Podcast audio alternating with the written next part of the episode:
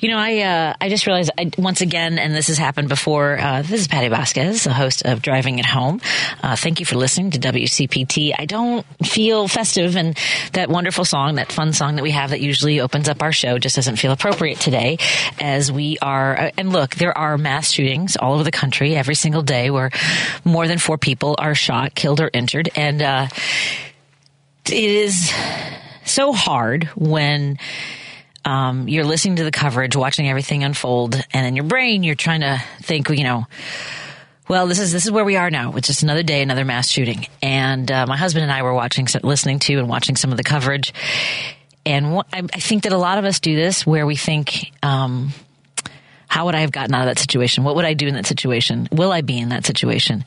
And for the people who have uh, been injured, have, who have lost lives today and every day where there is gun violence, no one ever thinks it's going to happen to them necessarily. We we think about it in the moment, and then we uh, we move on with our lives. Uh, maybe you have that that eerie, sinking sensation of dread when you're in a big crowd. Uh, once in a while, I know I do. I, I attend a lot of uh, protests and marches and rallies, and I do occasionally think: is there is this an opportunity for someone to take an advantage?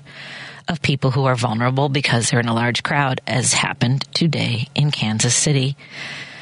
I remember when, uh, in the aftermath of the Highland Park parade, um, I was actually in the hospital with my son Declan, who was uh, at the time um, being treated for. Uh, the, he lost the ability to walk, and as we were watching the uh, horrifying um, aftermath uh, in Highland Park on the Fourth of July of 2022, I was uh, thinking about what would we do in that situation with Declan in a wheelchair.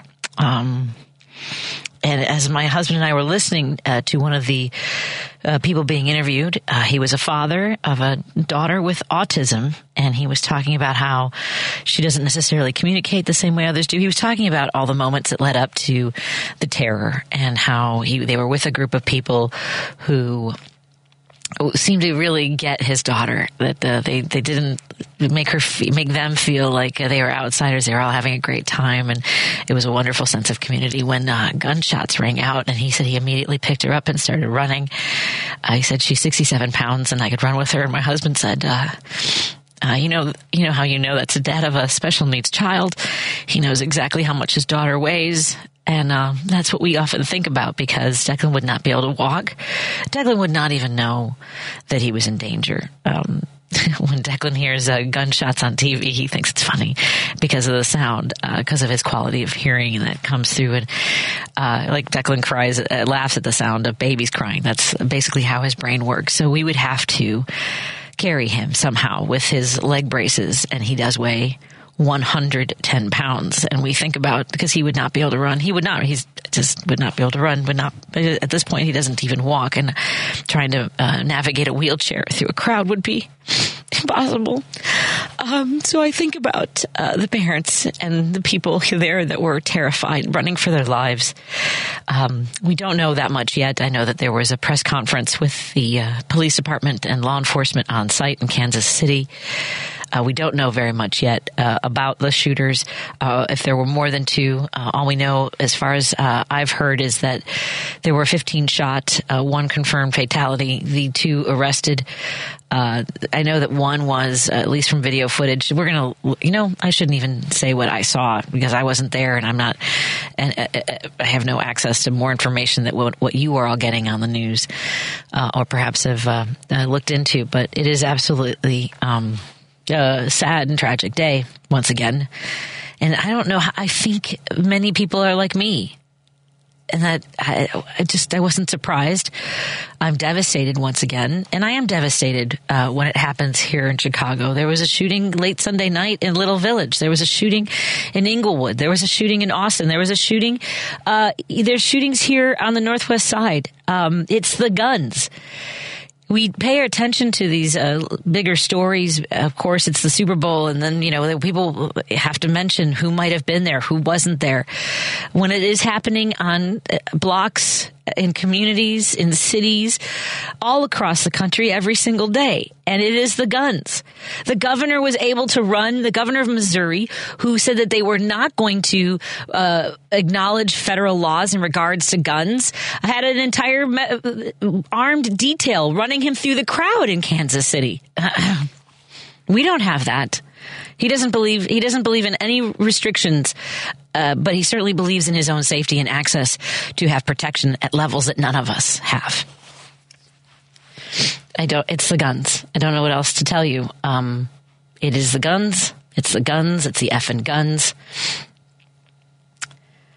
Uh, I'm just so frustrated and angry and sad uh, that we've come to the point where it just it, it, it's all background noise wherever it happens, whether you know in a grocery store, in a synagogue, in a church, at a movie theater, at a parade, in a school classroom. and I've said this so many times. I really, so many of us believed that more was going to be done after Sandy Hook. Surely, certainly, most assuredly, after five year olds and six year olds and seven year olds were slaughtered in their classrooms. And again, in that story, there was a, an, an aide for a child who had autism who lost her life using her body as a shield for him. Every single day. Kids on our streets. There, there's footage you can, if you follow any of the, um, Twitter accounts, on social media that, you can find people who will show you the violence in Chicago that may not be amplified on our news, and I, I do watch that.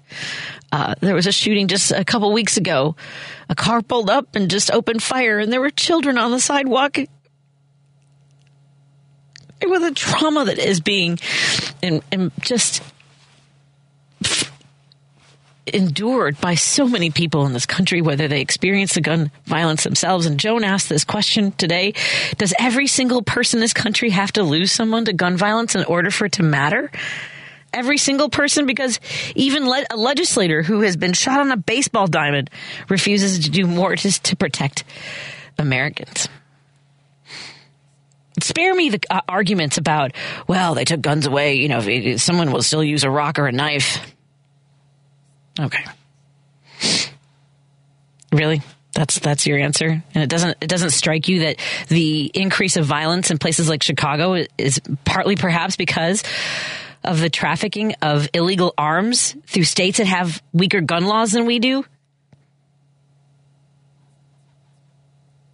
Every time I see a, a shooting and or there's a video, and people will respond, better get your better get your concealed con, concealed carry cards.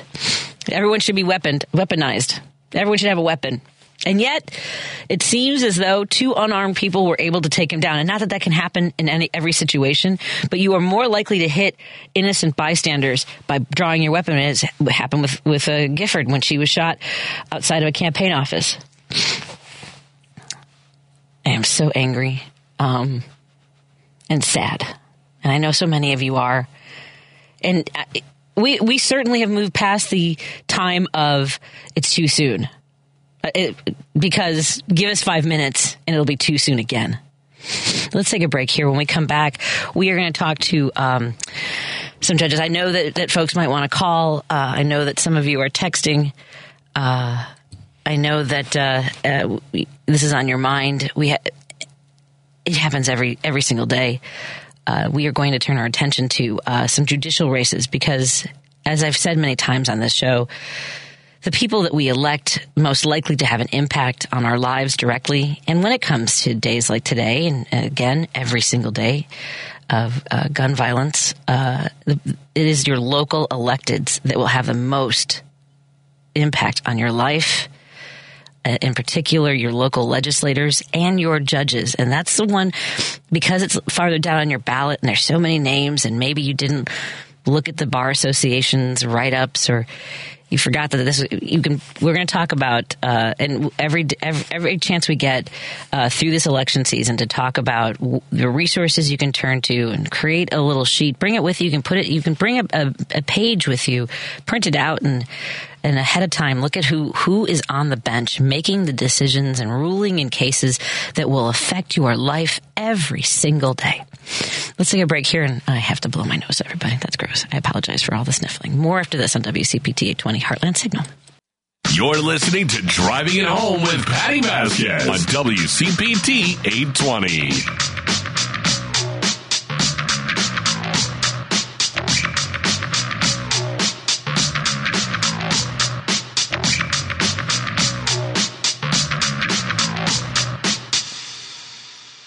Everybody. I'm a little, I'm so intimidated. There are a lot of judges in the room. I think this might, well, I've been to campaign things and I don't usually go, oh, it's just me and the judges. Hi, judges.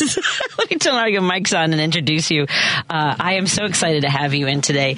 Uh, thank you very much.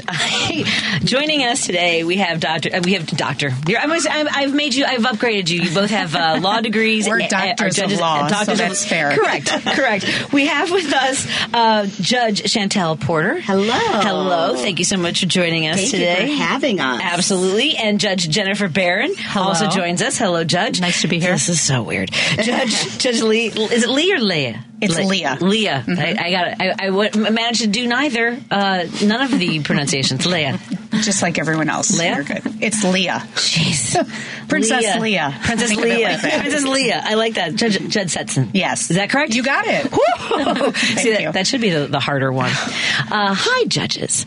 Uh, and I, I'm going to call you judges because it just seems appropriate because you've earned that. And so let me start. I don't know where to start. Who's uh, hmm, who's been the judge the longest? How's that? Number one. Judge Chantelle Porter. Uh, hello. Uh, where are you from originally, my friend? Absolutely. So I am from Hanover Park, Okay. which is northwest suburbs of Illinois. Born and raised there. Um, they have family that's got really good connections to that part of the suburbs. And now I currently live in Addison, and I'm a kindergarten mom with a six-year-old. So we were up last night doing the Valentines for the classroom. I love that. Absolutely, yes. And so you, so you, grew, so you grew up in Hammond, Hanover. Uh, Hanover. Yes. Sorry, Hanover, not Hammond. That was that's wrong. I was an H.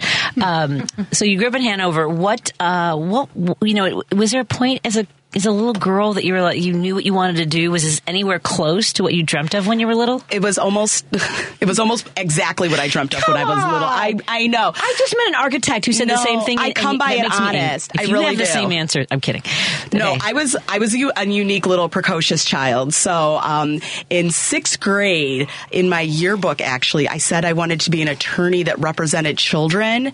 Um, and then uh, in high school, I definitely said I wanted to one day be on the Supreme Court. We're not we're definitely not there yet, but But so, I've always knew this is what I wanted to do. Was this uh, like night court? No, you're too young for night court. Was this not LA Lost to uh, Law and Order? Which, which, what, what was it? Was it uh, a book you read? Was I was a reader, Yes, so I was always probably. reading. Yeah. Yes, I was very influenced by people like Thurgood Marshall. You know, we grew up, I grew up in a household where we learned civil rights and we learned, I mean, my, my household, my mom drilled this into us. So we learned about our history. We learned about things like that. And then I have a, an uncle, um, who's, who's now, uh, has passed on. He's transitioned, but he was in Tennessee and he was a judge and he was one of the first African American judges, um, in that county in Tennessee. So I grew up with that, uh, grew up with really, my parents just kind of instilled in me to have a voice. And, um, my mom was a teacher for 30 years. This is just what it, what they did. So, um, I definitely knew that I wrote out my first appeal, um, when I was, it's, it's sitting in my chambers. They've seen it. I wrote out my first appeal to try to get out of punishment, um, when I was in middle school. okay. I was that kid. Okay, so mom, uh, you hear this uh, environment was a big key. My mom is very like she still thinks I should go to law school. Let's not get into it because Never too late. I, I I appreciate that, Judge Setzen. Uh, don't tell her that though. Um, that's remarkable. I, I really uh, I was reading Lost on the Prairie, um, so I wanted to learn how to grow corn. I don't know what the has. I knew how to get from the house to the barn without in the blizzard. Anyway, That's a good skill. it, it is. Where, so where'd you go to law school? I went to DePaul right here in Chicago. Nice. That's Yes. fantastic. So, so you have you ever li- where'd you go for undergrad? Uh, the Ohio State University. Okay, so you have lived somewhere else, and you're like But that going was back to. Chicago. You're like, yeah, Yeah, I four years in college, but then other than that, I've been here. This is home. Well, fantastic. That's Judge Chantelle Porter. And where are what's the the the the, the district and what level? Absolutely. So I'm a circuit court judge, which is Okay. the trial court, Okay. and I have the northeast part of DuPage Okay. uh, County is mine, and I sit in juvenile court. Surprise, surprise. So I am the juvenile court judge. Mm-hmm. Nice. so I'm still uh, advocating for our for our families and children in DuPage. And do you have like a punch number for people that they should know what what number that's going to be? Yeah, so if you are in sub circuit one, um, will you, what I will say is the judges are on the back of the ballot. So please, please, please Flip over. flip over the Oh, ballot. So you will see me. You don't even have to worry about a punch number. You will see me on right before the referendums that everybody's so excited about. Uh, so flip over the ballot and make sure you vote for the judges. Uh, if you're, you'll you'll if you're in Sub Circuit One in DuPage County. Outstanding. Thank you, Judge Porter. And we have uh, Judge Jennifer Barron. Uh, hello. Where are you from originally? So I grew up in Washington D.C., uh, but I moved to Naperville about 25 years ago. So Okay. I've been living in DuPage County. I'm sorry. County. Where'd you grow up? Washington D.C. Okay, so you did this the other way around. I grew up in D.C. and you end up in Naperville. How did how did that happen? Uh, I went to college in Chicago where I met my husband, and we moved out here for his job, or moved out to Naperville for his job. Which college in Chicago? I went to University of Chicago. oh, those are fancy. Mar- you're maroon. I am a maroon. I say that as a maroon. I say that as a maroon mom. So Oh, very good. It's it's it's interesting to go down to, to go down to Hyde Park. It is. So did where when did you did you know at a young age you wanted to go to law school? Well, I have two older brothers, so I grew up with a lot of arguing and a lot of uh, striving to be heard.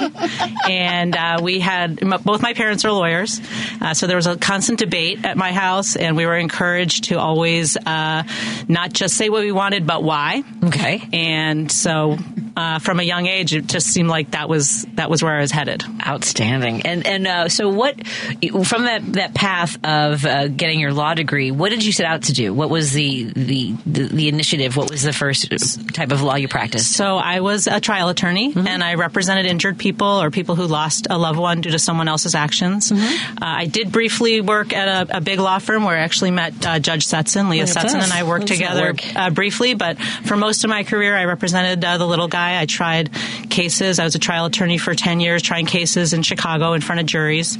And then uh, for the 15 years right before I uh, was appointed as a judge, I was an appellate lawyer, which meant I argued in front of the appellate courts and the Illinois Supreme Court. So that's when you just review transcripts looking for mistakes judges made. And, and that like is that something that uh, the judges like knew that you were doing? It, now that I I am a trial court judge, I see it from the other side. Right. Uh, but yeah, I think I think trial court judges do follow when when they've been appealed. They do follow what's happened in the appellate court and how the appellate court decides. Not because of their egos necessarily, but as trial court judges, we're striving to get it right every day. We're Sure. interpreting the law and applying it to the facts. And if we get it wrong, we want to know because sometimes things are unsettled, and it's up to the appellate courts or the Illinois Supreme Court to tell us, hey, this is how the law needs to be interpreted. So we do follow it closely because we want to do the, the best job we possibly can for the people of our county. That's it's still it's such an, an interesting adventure, and uh, and I want to I'll come back to a few things that, that you've both said. Uh, I also want to meet uh, Judge Leah Setzen. Yes. Uh, thank you so much for joining us as well. So where where are you from originally? So I may be the only one who actually was born and raised and currently live in the same town, which is also Naperville. Oh, really? Yes. Okay. All right. And did you have any? When, when did it hit you? Tell me it was in, in college. Because if you were a little kid and knew you were going to be a lawyer, I'm walking out of this room. I'm kidding. It's okay. So my dad actually he did go back to law school at night uh, when I was a little girl. He was a college professor, so I saw him follow his dream. I don't know if that. I'm sure that influenced me. I wanted to be a lawyer from a young age. I I wasn't as concrete as as Judge Porter in terms of that path. Other than I just knew I wanted to do it. Now, when I went to college, I tried everything but. Really? I thought maybe I want to be a journalist. I worked for the. I, I went to the University of Illinois in Urbana Champaign. So I worked ILL. For, I, INI. All right, then. so I, I worked for the Daily Illini. I did a variety of things. Ultimately, I was the opinions editor. So I thought maybe I wanted to go into journalism. My my first journalism professor was so negative about. I know, mm, but actually, it's I the dream him. crushers I hate. I still. Well, he so my path it, changed because Sure. I thought, you know, if the professor's really not uh, hot on this area, maybe I should follow something else. Did the university know they had a journalism professor who's like, this job sucks. Whatever you do, don't do what I do. This is a mess. Well, Yeah, so, okay. so he did influence me. I'm sure he, he has no idea, but uh, See, I had a professor who convinced me not to go to law school. I went to grad school for history because my professor was like, when did, may I ask, when you graduated? Uh, I graduated undergrad in '97, and then I went on to law school at the University of Illinois in Urbana-Champaign as well. Which I heard is a, was a great is a great law school. It is a great I law school. have just stayed. See, I, sh- if I just stayed, I'm just. it all worked out It's because okay. here I we are. That's fine. Not for my mom, but it's fine. No, I know mommy's proud. Uh, so, uh, so you studied at the University of Illinois, and uh, what kind of law did you set out to do? So I went to law school to be a prosecutor. I really, All right. which I did. I So eventually was trial a law prosecutor. and Juvenile. juvenile and and I was a prosecutor. And prosecutor. But, but then life happened. I had my first child, and so my path changed again. And Sorry, there's a, there's a buzz. I'm trying to manage it so that everybody sounds good. Go ahead. Okay. Yes. so then I, I, I kind of uh, did a couple things so that I could be flexible with my schedule and be home with my daughter for some of the time. And I uh, s- sort of found myself doing family law. M- my parents weren't divorced. I had really no experience with anyone who got divorced. I had no idea what divorce involved, but I thought anything's better than what I was doing at the time. And Okay. I won't be specific so as not to offend anyone who practices in that area. So I started in family law and I found, I really found my calling and I did that for 17 years until I took the bench. And now I sit in a family law courtroom because I requested to be there. Can I ask you all, uh, how cool is it to be able to say, when I took the bench? It's kind of cool. Isn't it? I mean, that's pretty amazing. Yeah. That's, Yeah. that's, how long have you been a judge, Porter? Uh, over a little over a year. That was a really weird way to say that. Judge, well, hey, Porter, how long you been a judge? a little over how long? A year. A year. appointed in So- December. And you've been the judge the longest. Yes. This is amazing. So, were you, so you were appointed to the bench? So yes, Justice, um, the Illinois Supreme Court, when there's a vacancy on the circuit court, they have to fill the vacancy because you need people to work and make sure the courthouse is still functioning. So whenever there's a vacancy, they do appointments. The Illinois Supreme Court does appointments. So Okay. we were all there was three vacancies. We were all appointed by the Illinois Supreme Court under the recommendation of Justice Mary Kay O'Brien. So that's how after her We, we love we love Mary Kay O'Brien. We do, we all- do. Very do. very exciting. Yes. So after she uh, won her seat, those vacancies became available, and she got busy doing appointments. Nice. Yes. Okay, so a year for Judge Porter, uh, Judge uh, Judge. Uh, I'm sorry, How long have you been a judge? Uh, actually, one year tomorrow. was- One year I tomorrow. was sworn in, and I just want to add: uh, none of us knew Mary Kay O'Brien. No, yeah, I was- Uh, yeah. no, I, I, just- think it's I think it's important for your listeners to know that uh, we were all appointed based on our qualifications, and she had a rigorous vetting process, and, and we were appointed after that, which was a little bit of a new day for DuPage County. You bring up a good point. So, so was it was it blind? Is there a point where so first they go through all your credentials, everything, your history, and things like that, and then do you have a, a in person meeting, or is it all based on your background? I, I didn't meet her until uh, I was interviewed by a panel of people, and I didn't meet her until uh, after all that. Uh, wow, wow. All right, then Judge Setzen, how long have you been on? Uh, let's see, 10 months. Okay. So it was one, two, three. We were about four months apart. And so for Judge Barron and I, there was an open application process. So there was an advertisement posted through the Bar Association. At least that's how I, I applied. Maybe, I don't know if, I think it was, there was an open application process for the positions. So attorneys were all invited, who lived in the area were invited to apply. And then they, just like any job, applicants apply. They pick the ones who they want to interview further. So there was a whole series of, of interviews, and ultimately we were each selected for. We were the final person who sort of survived all of that process, and and we were each um, uh, appointed. All right, I'm going to start with you and go this way this Okay. time. So, what ha- in the time you've been a, a judge, uh, what has surprised you the most?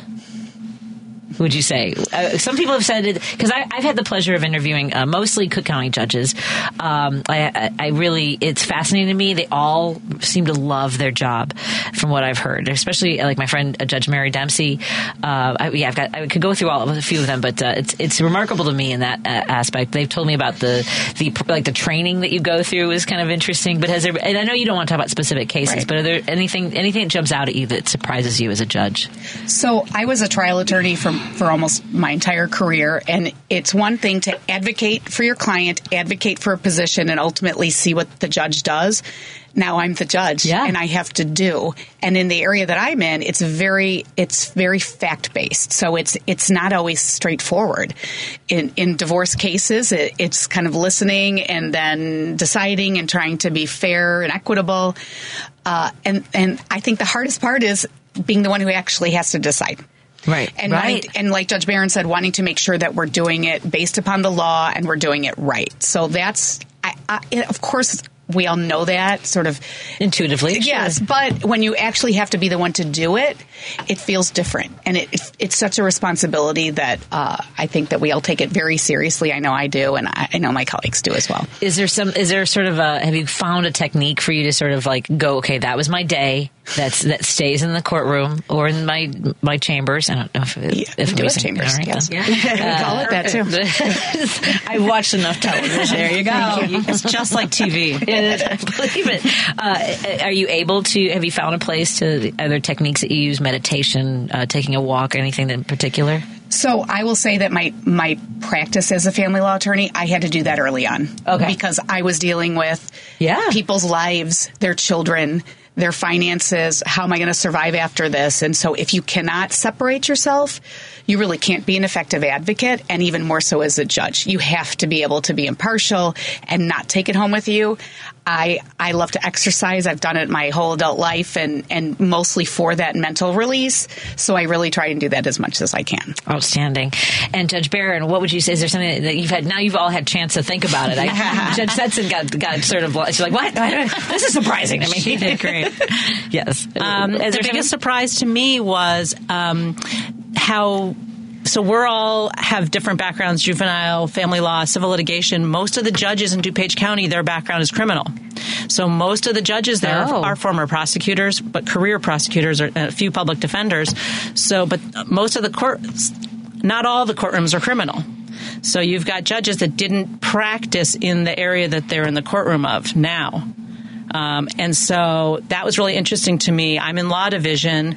Um, there's seven judges in law division. Only two others had a background doing civil litigation. Uh, so that was really interesting to me. We, the three of us, each brought something really new to the courthouse that was very needed. Uh, nobody ever had a background like Chantelle, uh, juvenile. Court and, and she was a GAL and so forth and divorce uh, and then what I'm doing as a, as a former plaintiff's attorney. So we're really adding something that was very needed and I was kind of surprised that there wasn't more diversity of experience on the bench Wow. And then, and do you have this the same sort of? Do you have a technique for separating what happens during the course of your day and going home to your family? I think it's like Leah said. Uh, as practitioners, we already had to do that, so it's really not that different uh, from from how it was in practice. Now that we're on the bench, um, That's um, it's uh, incredible. And, and, you, and yourself, Judge Porter. Right. So I, my call is really interesting as the juvenile court judge. I hear all matters of juvenile justice, so um, minors under 18 years old who have caught doing crimes, and then I also do all the child protection cases. So these are families that are involved with DCFS. Right. Um, so my my call is very very unique. The interesting thing about being a judge is I've I've had a lot of jobs in that courtroom prior to being a judge. I was a public defender. I was actually supervisor of the juvenile division of the public defender's office. So I represented parents in that in those scenarios and kids in the juvenile justice scenarios. I was a guardian ad litem, so I've represented children um, in, in foster care and things of that nature. So having played different roles within that courtroom and now being the judge in that courtroom, I really have good insight on how all the players work together. And juvenile court's supposed to be non-adversarial, right? We're supposed to work towards the best interest of the child, trying to figure out what these families need, whether it be mental health, substance abuse, domestic violence, um, all the traumas sometimes that these families are going through that bring them into the court system. Um, we're kind of a problem solving court. And so coming to it with a lens that um, not everything is quite as it seems, and maybe there's something else under the surface that's going on with this family that they need the support that we can offer them. So um, I definitely come to it from from that lens, um, and definitely realizing that families are just going through so much right now, and as much support that we can give them, and things that we can try to do to uplift our our children and uplift our families, um, to to really make sure that the court process is supporting them and not harming them. Right. That's a, it has to be it, it fascinating. I'm fascinated by the fact that all of you were in a lot of these courtrooms, and now get to be on the other side of that, having seen all the moving parts. Did you? Well, I'm, I'll come back because we have to take a break here. But do you have a decompression uh, technique? Uh, sort of leaving the day behind you. So I, I, yeah, I think I really like to just maybe kind of be by myself in those moments. My family is great. I, I have a little one, so I don't get to. I have the youngest kid out of all of us, so I don't get to decompress that much. Um, I just turn on mommy mommy mode and oh, the voice. Hey, yes, I just it's the weirdest thing, isn't it? yeah, Like, I, Do you, have you ever caught yourself doing that to people in the course of your day? Hey, I, you. Well, I sometimes when I and I forget that I can't call the children like you know, sweetie, or you know, Right. I'm like, oh nope, you know. So it, it's very Right. hard for me Yes. not to kind of see because I am I, I am a mom, you know, and that that doesn't leave you, and I think it enhances my my practice and, and how I see things, but it's definitely a part of who I am. Does it, am I, I mean, I, I guess because sometimes when I have to come home from a long day, I will sit out in my car way longer uh, than I need to. Whether it's But you sit in your driveway and don't enter the car, or don't enter the house. Yeah. no. And one day I was in my car. I don't know if I ever told you guys this. I was in my car and I looked up in the rearview mirror. The mom next door was in her car behind me. Solidarity. Hilarious. Right. Yeah. And you winked at each other. Yeah, we winked at each other. She had a little bit. I, I could smell what she was doing in her car, and I was like, "Get it, sister, whatever." She- yeah, there was smoke coming out of her car. all the time. I'm like, I'm like, "Oh, "Can I sit in your car?" this is amazing. Uh, we are hanging out with uh, three judges. Uh, I don't. We need a name for this sitcom. Uh, I really, I, I, I feel like this is, it's like Night Court. I don't know why they came back. They could have done this as a show. Um, we have in, and, and with in studio with us, we have Judge Chantelle Porter, we have Judge Jennifer Barron, and Judge Leah Leah Setzen. Uh, and she must hate that every time someone says her name, they have to reiterate that they're saying it the right way. Leah. Saying it twice. That's That's like right, Uh, and uh, they are all up for uh, for election because they were all appointed. So now they are running for election. There's a primary coming up in DuPage County, and will this? uh, Are you? So you said that you were only on parts of DuPage County. So before we go to the break, what what uh, district for you? So I'm sub circuit one, which would be like the Bensenville, Wooddale, Addison, Villa Park, Glendale Heights area of DuPage. Thank you. I'm Judge? subcircuit two, so that's parts of Naperville, Aurora, Warrenville, Winfield, and West Chicago. and Judge. And I'm number three. So parts of Naperville, Lisle, Westmont, Downers Grove, Darien, Oakbrook, Woodridge. Excellent. Your honors, I appreciate it. We're going to take a break here. When we come back, we'll continue our conversation. Listeners, if you have a question uh, or uh, uh, something you want to say, 773-763-9278. Uh, texting right now might be the easiest because I really kind of want to talk to the judges. Just saying, not for nothing. But uh, I, I wouldn't, if, if it looks interesting, I might be able to grab your call. Uh, more after this on WCPT 820 Heartland Signal. Thank you, thank you for hanging out with us. You're listening to Driving It Home with Patti Vasquez on WCPT 820. Sorry, I'm just uh, me and uh, Judge Barron are uh, talking about our kids, and uh, I am so spoiled to have him in town. I really, uh, I just it's a lot of fun, and I know Judge Porter was it was Valentine's Day for your kindergartner. Yes. exciting. A lot of uh, is there going to be? Do you think he came home with a lot of sugar? I'm positive he came home with a lot of sugar. I, I, all, all three of us are moms. Um, so let me start again with uh, Judge Setzen. Uh, you know, we've talked a little bit about the influences in our lives, and uh, and and you know the uh, what strikes me in all of this, and, and what I've been thinking about on a larger scale when it comes to the arguments that we have in relation to policy and laws in our country. It really does come down to uh, being able to convince somebody to your, you know, to to make that argument. And how does that relay in your relationship with your kids? Like, have you also passed that along with, like, if you want to make your point, you know, because we're in a we're in a moment in our country where, like, if you don't believe what I do, well, screw you. You know what I mean? Right. Well, I uh, my daughter maybe is following in Judge Porter's footsteps a little. oh. So she's 20 now, but when she was in elementary school, so her dad and I had a. a, a random rule that she couldn't get her ears pierced until I forget what age, maybe 13, because I had a bad experience when I had my ears pierced as a younger child. And so uh, she had an assignment for school. It was take a position or argue a position, a position paper kind of. And so she wrote us a letter. Uh, why she believed that that was an arbitrary ruling.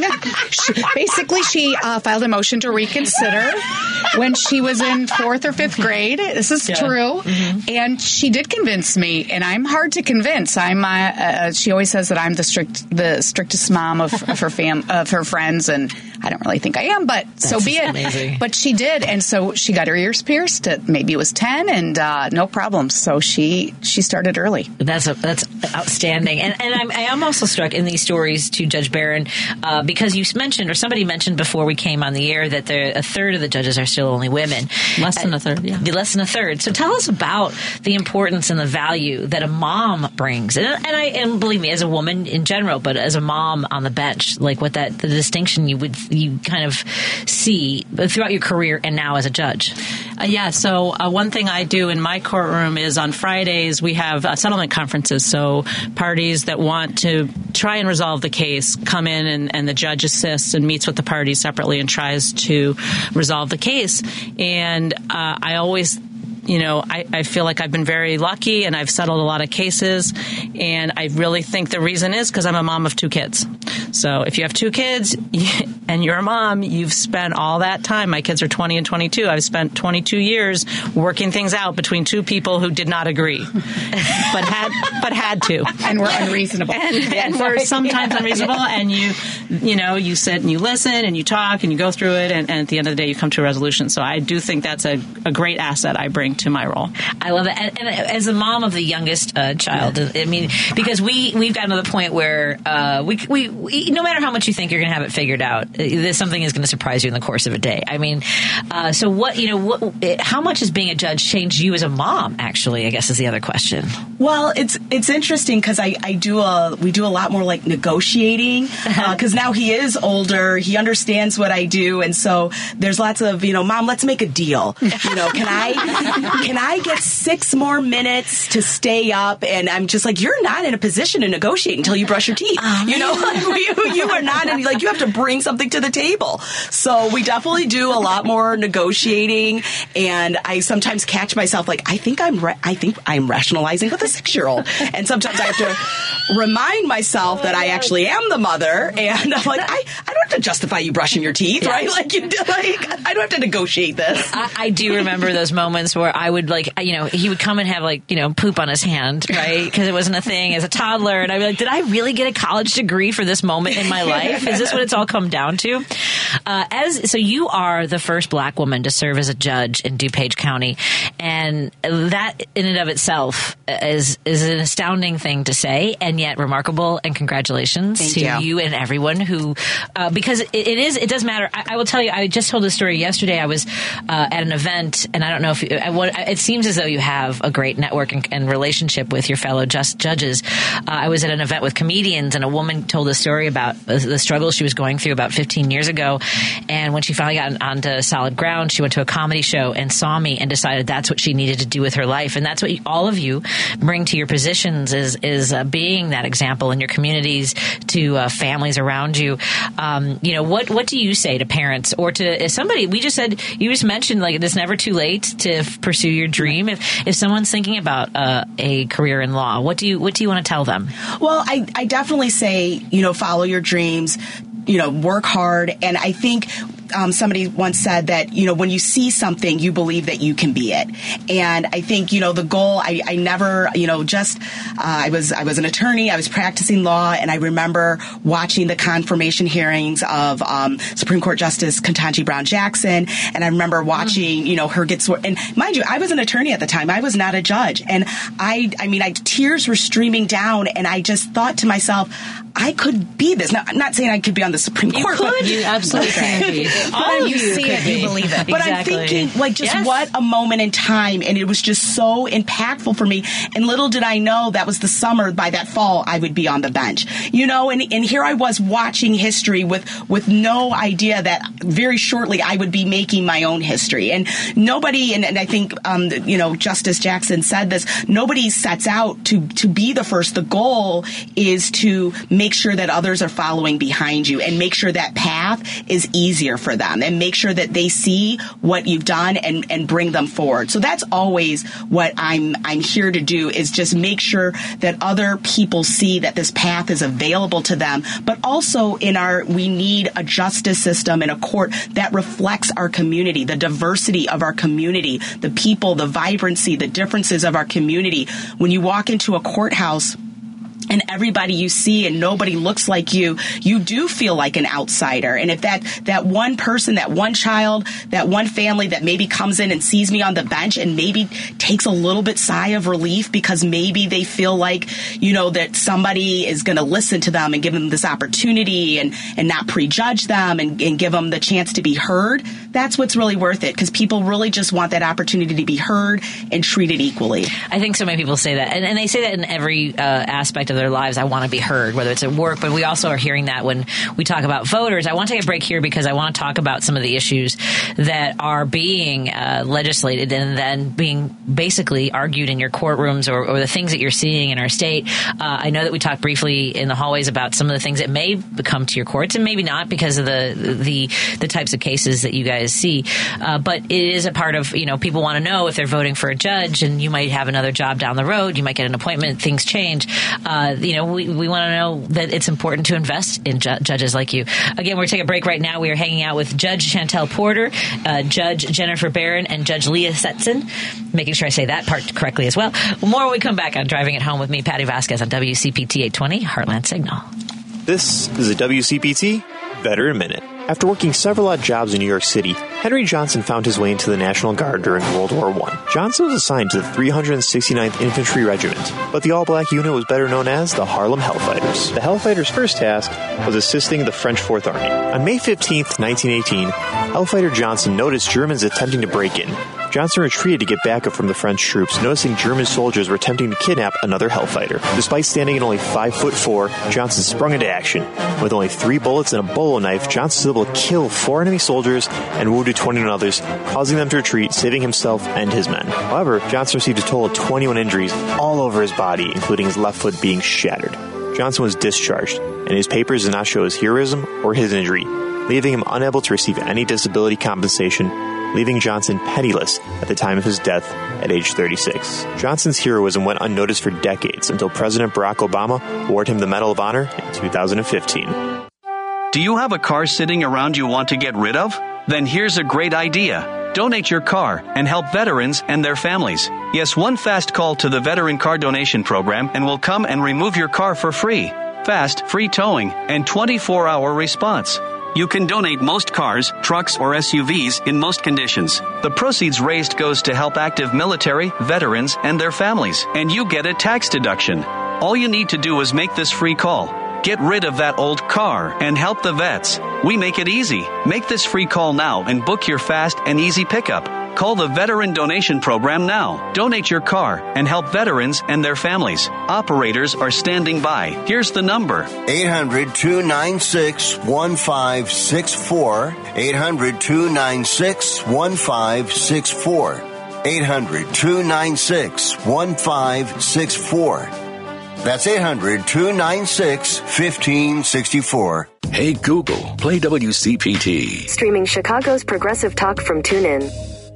You're listening to Driving It Home with Patti Vasquez on WCPT 820 this may go down as one of my favorite shows I've ever done here. I'm just saying. Uh, I, I'm so thrilled to be in studio with not one, not two, but three judges: Judge Jennifer Jennifer Barron, Judge Leah Setzen, and Judge Chantelle Porter, uh, all running for election in DuPage County. And uh, there's a primary coming up. What day is is it? March 19th, but early voting has already started. So it's right. mail-in voting is a. yes, and ballots went out in person and mail-in. Oh, in person is starting. Yes. Oh, at the the larger polling places, Correct. right? The, like the, the county uh, yes, yeah. right. So then, and then I believe in Chicago, it's March fourth is when more uh, like more locations more will open, up. and that's the same in DuPage. Excellent. It's March fourth, folks. So there you go. Get your go, go vote right now. That's you have right. time. What time do they close? Do you think is it uh, four thirty? Oh, okay. They can vote tomorrow, tomorrow. morning, eight a.m. Tomorrow. Remember, it's Porter, Barron, and Setzen, folks. Turn the ballot right. over. Turn That's the, right. turn the ballot over. Start in the back. Only one of us will be on your ballot, depending on yes. where you live. Yeah. Exactly. But look for those first. And Jim wants to say something. Hey, Jim in Chicago, what do you want to say to our, our judges? Hi, uh, Patti, and your uh, guest. Does anybody imagine a time where there'll be a uh, will be able to sue over the ammunition if you're shot, oh. or there'll be some there'll be some liability for the product of a gun or a lethal gun or lethal ammunition. Or you'll have to take out an insurance policy so that your gun is tracked and your ammunition ammunition is tracked if somebody's paralyzed or right. That's Judge from a shooting. Uh, hold on a second, Jim. I, I, I do. I do want to tell you, Judge. I told of, yeah. Jim, Jim, Judge, Judge, Jim. I have so many judges in here. Jim, I want to tell you. I was telling the judges you're probably going to call and say how impressed you were, and then go on with your question. But you went right in with the question without the compliment, and I'm a little bit disappointed. I'm being honest with you because I know that you're impressed by them. I'm just saying. But I, I apologize for that. but I know that. but I know that But I, but I know that. I mean, is it? It's got to be in Yeah. the next fifty years. We've got to have liability Okay. for these guns. Okay, let me. Let me I'm get, sorry, go say- ahead. No, go ahead, Jim. I'm, I'm gonna I'm gonna uh, roll you down and, and uh, ask that question to each one of the judges. Sound good? Or, or in a way? Thank you. Thank you, Jim. Uh, okay, so let's start with uh, Judge Stetson. So, I mean, it's it, it, not just that, not that we don't have to because uh, you know we're speculating and things like that. It is the Second Amendment that we uh, often talk about, and I know that uh, you've probably gone over this. You know, the way it's worded and what the founding fathers intended, and all these different things. So, what is the responsibility of a judge in Illinois when it comes to legislation that has been uh, voted voted on and signed by the governor? So, when each of us were sworn in, into our position, we took an oath to uphold the laws of the state of Illinois and the Illinois and United States Constitution. Excuse me, Constitution. That's a Right. hard word to say.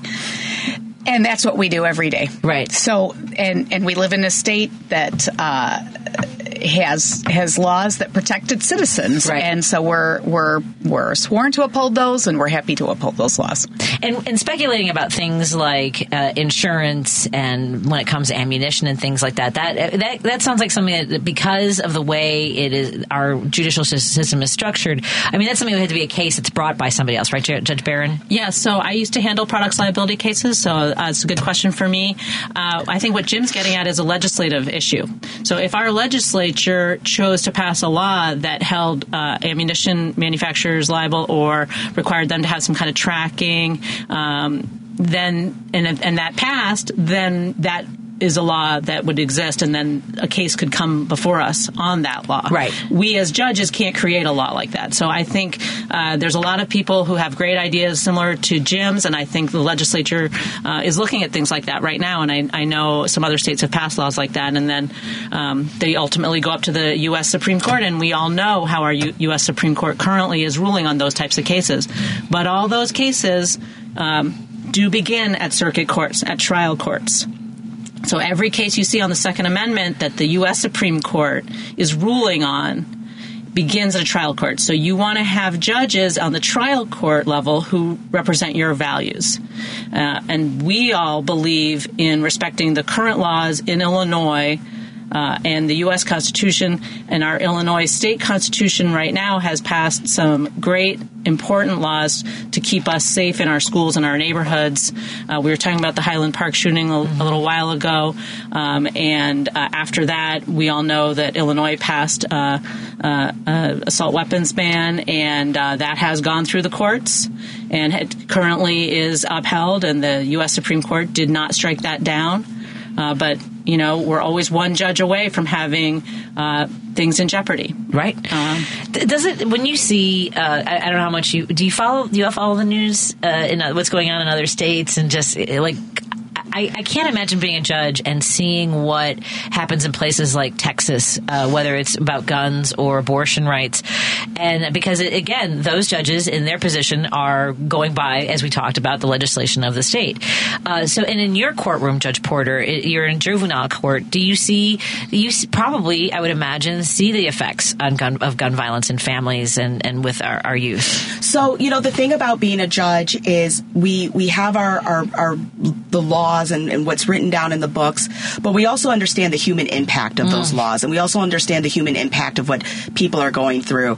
Um, we mentioned earlier, you know, today. This day in 2008, my sister was at Northern Illinois University during that school shooting, and I know as a family member what it felt like to be worried for, for over three hours as she was in the building next door, hidden in a coat closet uh, with the door locked and a chair pushed up against the door Oh, with two of her other classmates. And when you go through something like that, you realize that although these laws are written in black and white, there's real human impact behind how we're protecting um, our citizens and what, what those laws mean when they're applied correctly and what those laws mean when they're trying to make sure that our, our, our, our kids are safe and our streets are safe. And when I see young people who, who are before me and they're, they're either victims of gun violence or, or for some reason have, have, have are in a life situation where they, they have had access to guns, you really start to think about what are we doing as a community Yeah. on that level to make sure that we are, um, you know, protecting our families, protecting our our kids and really understanding what that human impact is on uh, the things that, that we do and the decisions we make and upholding those laws and how that impacts um, those in our community. I want to live in DuPage. I, you know, Rick, Rick Easer, uh, the silent uh, candidate for commissioner of the DuPage Forest Preserve, uh, has graciously uh, and, uh, brought uh, my to my attention these incredible judges who are running in DuPage County. So I've got 30 seconds for each of you to do your your pitch to our audience as uh, we wrap up here. Judge Setzen. Well, thank you. Thanks for having me, Patti. I just want to say that everyone who lives in my area, I have the experience, I have the service to community. I've lived there all my life. I'm dedicated. I asked to be in the courtroom that I'm in because I want to continue to help the people of DuPage County go through the toughest times of their lives. And having a judge, as Judge Barron said, having a judge who actually has that background. I have also a personal background, and I'm actually a divorced uh, parent as well. Mm. I get it. And I think that people people want to have that person sitting at the bench who understands and is going to listen to them, and that's me. And your and your website, Judge Setzen S E T Z E N dot com. Outstanding, Judge Barron. Yeah, um, I I think I'm the best choice uh, to remain on the bench in my subcircuit. I have the endorsement of all the elected Democrats in our area, as do uh, both my colleagues here and nine labor unions. Uh, when I was I, I, was I sit in a trial court handling civil litigation. That's what I did for 25 years as a lawyer. I also did pro bono work uh, for the Giffords Law Center against gun violence. Actually, uh, speaking of gun violence, and also for Prairie State Legal Services, and that's important because it, it shows that I've always uh, cared cared about representing the little guy, uh, making sure everyone's voice is heard, everyone's treated with respect in the courtroom. I did that as a lawyer, and I do it as a judge. And I think that's really the most important thing that we're looking for in our judges. Outstanding. And uh, your website? JudgeJenniferBarron.com. That's B A R R O N. Judge Porter? Um, I would just like to say that. Um, you know, experience matters, qualifications Understanding uh, the law matters. Having a passion for what you're doing matters, and really understanding what how what you do impacts our community. Having a reflection of the, our diverse and vibrant community on the bench matters. And so I think um, my choice um, in being on the bench and the selection from the Illinois Supreme Court and the confidence that I have from all the Democratic uh, leaders in my community who have endorsed me, the labor unions who have endorsed me, um, Personal PAC who has endorsed me and has endorsed us all um, really just shows that we are committed to our community. We're committed to looking at things in a way that really is benefiting um, everybody, looking at everybody with equality, with fairness, that nobody is above the law. And I know we see that a lot. Nobody is above the law. Thank you. Um, and the law should be applied fairly to everyone. And everybody should walk into that building and feel like they are going to be heard and respected. And your website? Uh, Chantelle, C H A N T E L L E dot com. I look forward to following this race and I look forward to seeing you all again. Uh, on, behalf of uh, so many people who I know are like minded, uh, we congratulate you. We are proud of you. And uh, I, am just, I, am thrilled to have met you. And uh, I want to do it again. Thank you so much, all of you. Thank you for having us. Oh, absolutely. Absolutely. We're going to take a break here. When we come back, we're going to check in with our friend in Wisconsin, Dan Shafer from the Recombobulation area. More after this on WCPT 820 Heartland Signal. You're listening to Driving It Home with Patti Vasquez on WCPT 820. We gotta get to this. All right, enough with the intro. It's Valentine's Day, and I want to make sure that our favorite Wisconsinite, uh, Dan Shafer from the Recombobulation area, can make his dinner plans. Dan, how are you doing today? Happy Valentine's Day. Happy Valentine's Day. Good to, good to hear from you, Patti. Thanks uh, for having me on as always. Absolutely. You know what? I know that we're short on time, so I'm going to be uh, I'm going to be tight, but I also need to play this. Just a second. Let me do that. That Tucker interview. I mean, understand, take the things with a grain of salt. But uh, a lot of the points that Vladimir Putin made are accurate. They're obvious. And oh so God. many of our people here in Washington, D.C. are just ignoring that, uh, making people believe like Ukraine can win. Oh my God! Ukraine can't. Putin won't lose. Putin uh, will not lose. He's not going to lose. You have to factor that into the reality if you're going to deal with this thing How? effectively. So basically, I believe, if I'm not mistaken, Dan, that uh, your uh, Senator uh, Ron Johnson has invited uh, Russia to invade Wisconsin. I'm pretty sure is what he said there, that they're going to win. Also, yeah, much, right? what the hell? Yeah, well, it's uh, it's time once again for our recurring segment. Wisconsin senior senator said something crazy. Yes, I mean, you know, the, sure, your your maps and voting on that, and what happened with Evers, and trying to make sure that uh, that he can override the he can override their whatever, all the things. Uh, is there any like uh, what the hell, Dan? Yeah, uh, yeah. Uh, it's it's once again it's Ron Johnson uh, having very bizarre views on Ukraine and Russia. Uh, I, guess he's trying to paint himself some, as some sort of realist by saying that uh, you know we we should stop supporting Ukraine and just let them get rolled over by Russia. Yeah, that's a, that's going to set up a great precedent. Uh, letting uh, you know um, imperial dictators uh, do whatever they want. That's you know that's that's great, right? That's what we should. That's that's the type of foreign policy uh, that we should be advancing, right? For uh, for a, a senator in his third term, uh, just very bizarre. Yeah, I, you know the the Republican policy towards Ukraine is just absolutely mind bending. It really is, and uh, I, am trying to tweet at Ron Johnson, but is Ron Johnson WI his uh, Twitter handle, or is that somebody else's? I don't know. because I'm just because I, I, get the feeling he wants Russia to destroy Ukraine and absorb Wisconsin. That's all I'm saying.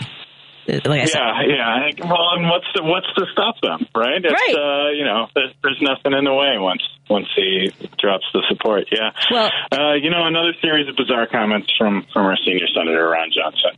Uh, always a disappointment to to hear him uh, make the news in this manner. But the thing is that he doesn't actually uh, do anything. So that's uh, that's always the the through line with Ron Johnson. Is he, he doesn't really impact policy significantly in any way. Uh, he just goes on TV and says crazy things, which is why I always like to say Wisconsin has one functioning senator because we when we get you know projects brought home to Wisconsin, um, you know other other important things advanced in legislation that's relevant to uh, relevant to people here. It's always Tammy Baldwin and never Ron Johnson. So yeah, uh, Ron Ron's just going to keep making the rounds on on conservative media, talking all the time. He's got his he's got his fun little beard growing. Good for him, uh, and uh, he's just gonna continue to to make the rounds on conservative media, but never actually do anything for. Wisconsin. Oh boy! Well, speaking of not doing anything for Wisconsin, so Speaker DeVos uh, is obviously now we're working on the uh, the maps, the fair maps in uh, Wisconsin. Tell us the details of today, or, or the uh, shorthand. Yeah, so, yes. Yeah, so frankly, a pretty discombobulating week uh, in the state of Wisconsin. Uh, I wrote a piece last night at the recombobulation area trying to piece things together. But kind of the main headline that we've seen the last couple of days is that the Republican controlled state legislature passed maps proposed by Democratic Governor Tony Evers. Well, it's like, well, why would they do that? Why would they uh, re- resort to this option? Um, some people think there are some shenanigans at play, and others think this is just the Republicans kind of retreating a little bit and taking the best of a series of bad options for them, bad for them options good for Wisconsin uh, to get more fair maps. But they they passed, you know, Tony Evers' map, which is a pretty reasonable map uh, for the state of Wisconsin. You know, looking at some of the 2022 data, would project to be pretty close to a 50-50 split with a slight Republican edge, uh, which is kind of what you would expect in the state of Wisconsin's uh, state legislative maps. And and they have now passed it. Now it's on to the governor. The governor has not yet made a decision whether he will uh, veto those maps or, or sign them into law.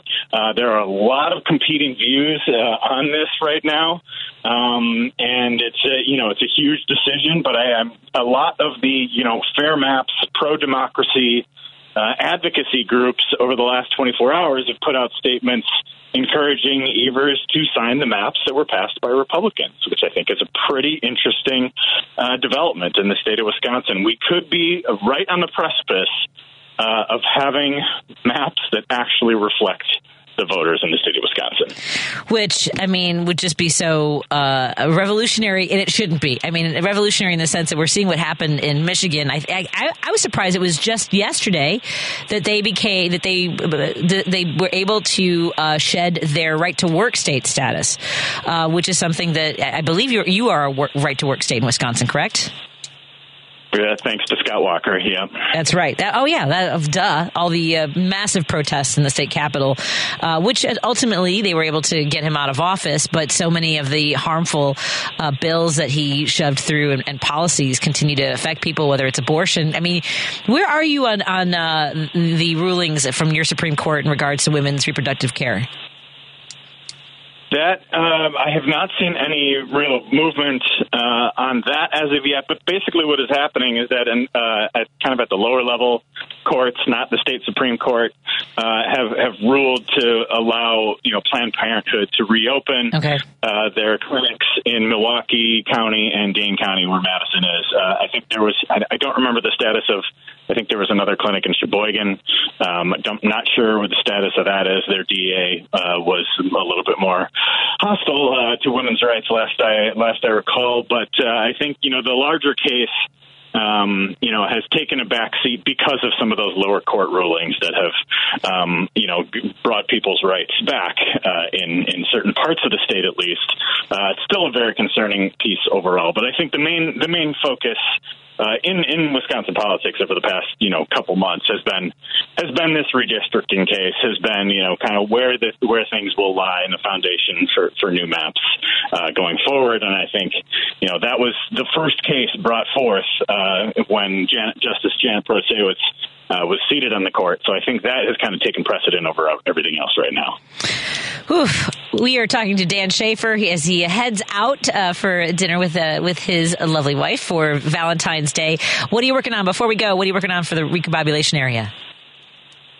Right now, I'm really paying a lot of some close attention to to the maps. I just wrote some wrote something there. Uh, we'll also be, you know, kind of looking ahead uh, to some of the big races this year. You know, we had a, a very high profile news story over the weekend uh, where Congressman Mike Gallagher uh, said that he would not be uh, seeking reelection. So I'm starting to take a look at what's going to be happening uh, in his district. It's a heavily Republican district, but Gallagher was one of the only Republicans not to vote to impeach uh, Secretary Mayorkas um, and took a took a stand there and did so. It, it seemed pretty orchestrated because Gallagher uh, had a you know a Wall Street Journal editorial and and planned the the announcement that he would not be uh, seeking reelection. Um, so interesting moves there. Uh, some of the people who uh, might be running uh, to to fill his seat on the Republican side are some some pretty extreme MAGA Republicans. So it's going to be interesting to see how that shakes out. Yeah. And, you know, a part of the state, again, it's been deep red uh, in the current district, but there's also a challenge to the congressional districts uh, as well. The state state legislature has kind of taken priority there in the courts, but there is a challenge uh, coming for the for the congressional districts as well. So we shall see. Whew, a lot happening in Wisconsin. Dan Shafer covers it all, so fo- make sure you're following him on Twitter. Sign up for his newsletter, the Recombobulation Area. There is a it, it really you really do uh, learn so much. And I actually my boss on my day job uh, was so thrilled that I turned him on to you, uh, and he talks to me about it all the time. So thank you for making me look good in my boss's eyes. Thank you, Dan. Oh, excellent. Yeah. Excellent. Have, have a wonderful so evening. Happy Valentine's Day to you and your family. Thank you. Thank you. Take care. We'll talk to you next week. Yay!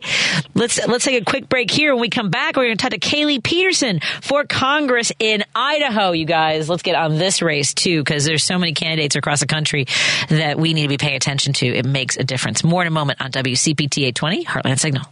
Hey there, it's your guy Warren Price from European and U.S. Collision Repair, a division of Technicraft Body Shops. We specialize in automobile and truck repair as well as normal automobile maintenance. With our highly skilled technicians and environmentally friendly materials, we strive for quality. Call 773-248-1200. That's 773-248-1200 or EuropeanUS.com.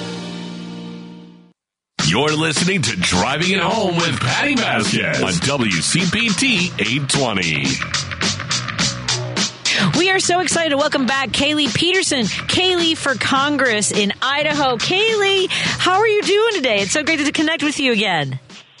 Doing fantastic. Happy Valentine's Day, Patti. So excited to be back on air with you. Excited to see what we're talking about today. Well, I mostly to catch up and, and, and see update us on how things are going. When we last talked to you, you said that you know you're connecting with voters, and there are people who are excited because you live in uh, a state that uh, has some really has gone backwards in a lot of ways. I guess is the be- best way to put it. Uh, how would you describe the what you're encountering now as we you know get into the primary and, and moving into the rest of the election season?